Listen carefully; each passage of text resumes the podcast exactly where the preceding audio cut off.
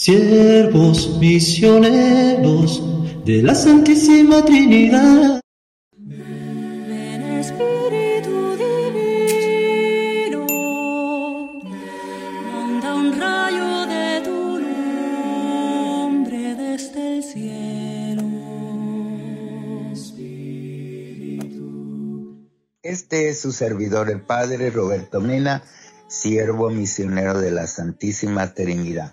Ya nos encontramos en el martes de la trigésimo cuarta semana del tiempo ordinario y le oramos al Señor. Señor Dios que enviaste al mundo a manera de levadura la fuerza del Evangelio, concede a tus fieles que llamaste a vivir en el mundo en medio de las ocupaciones seculares, que fervorosos en su espíritu cristiano, por medio de las tareas terrenales que desempeñan, instauren sin cesar tu reino por Jesucristo nuestro Señor. Amén. Hoy celebramos la fiesta de Santa Catalina Labouré, que nació en Francia en el año 1806, siendo Catalina una joven religiosa el 27 de noviembre de 1830, la Santísima Virgen María se le apareció y le encomendó que hiciera una imagen de Nuestra Señora, así como se le había aparecido, y que mandara hacer una medalla que tuviera por un lado las iniciales de la Virgen María y una cruz con esta frase, Oh María sin pecado concebida, ruega por nosotros que recurrimos a ti.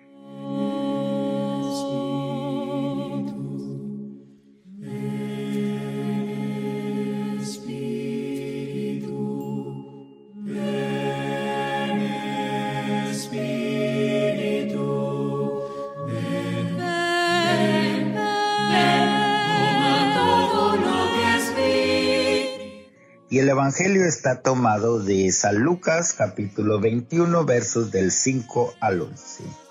En aquel tiempo, como algunos ponderaban la solidez de la construcción del templo y la belleza de las ofrendas votivas que lo adornaban, Jesús dijo, días vendrán en que no quedará piedra sobre piedra de todo esto que están admirando, todo será destruido. Entonces le preguntaron, maestro, ¿cuándo va a ocurrir esto y cuál será la señal de que ya está a punto de suceder?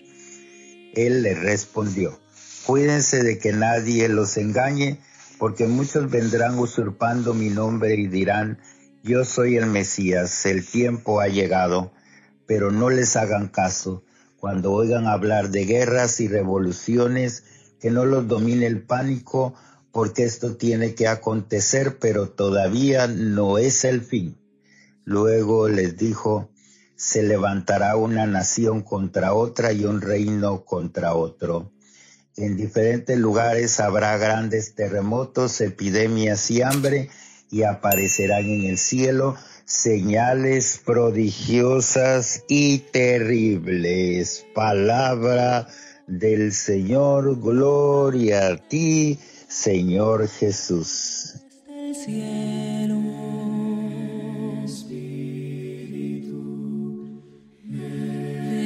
Padre de los pobres, luz profunda en tus dones, Dios espléndido. Entonces, qué importante es este Evangelio porque la clave de la historia con su sucesión de imperios y reinos, todos caducos, a pesar del orgullo de sus reyes, la misma historia humana se encarga de definir cuáles imperios son importantes. Las causas pueden ser políticas o económicas o militares, además de los desaciertos y aciertos de los jefes humanos.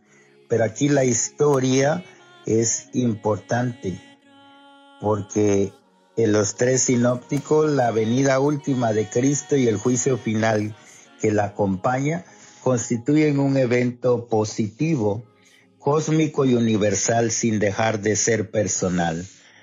No es anuncio de terror, sino de liberación y de esperanza vigilante. De la transformación cósmica y del juicio del Señor surgirán el nuevo cielo y la nueva tierra que esperamos, donde habiten la justicia y la paz mesiánicas.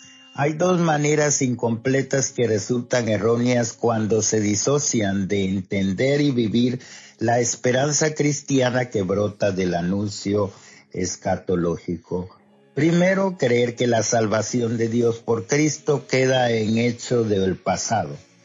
Segundo, limitar la esperanza al futuro consumado, desentendiéndose del presente.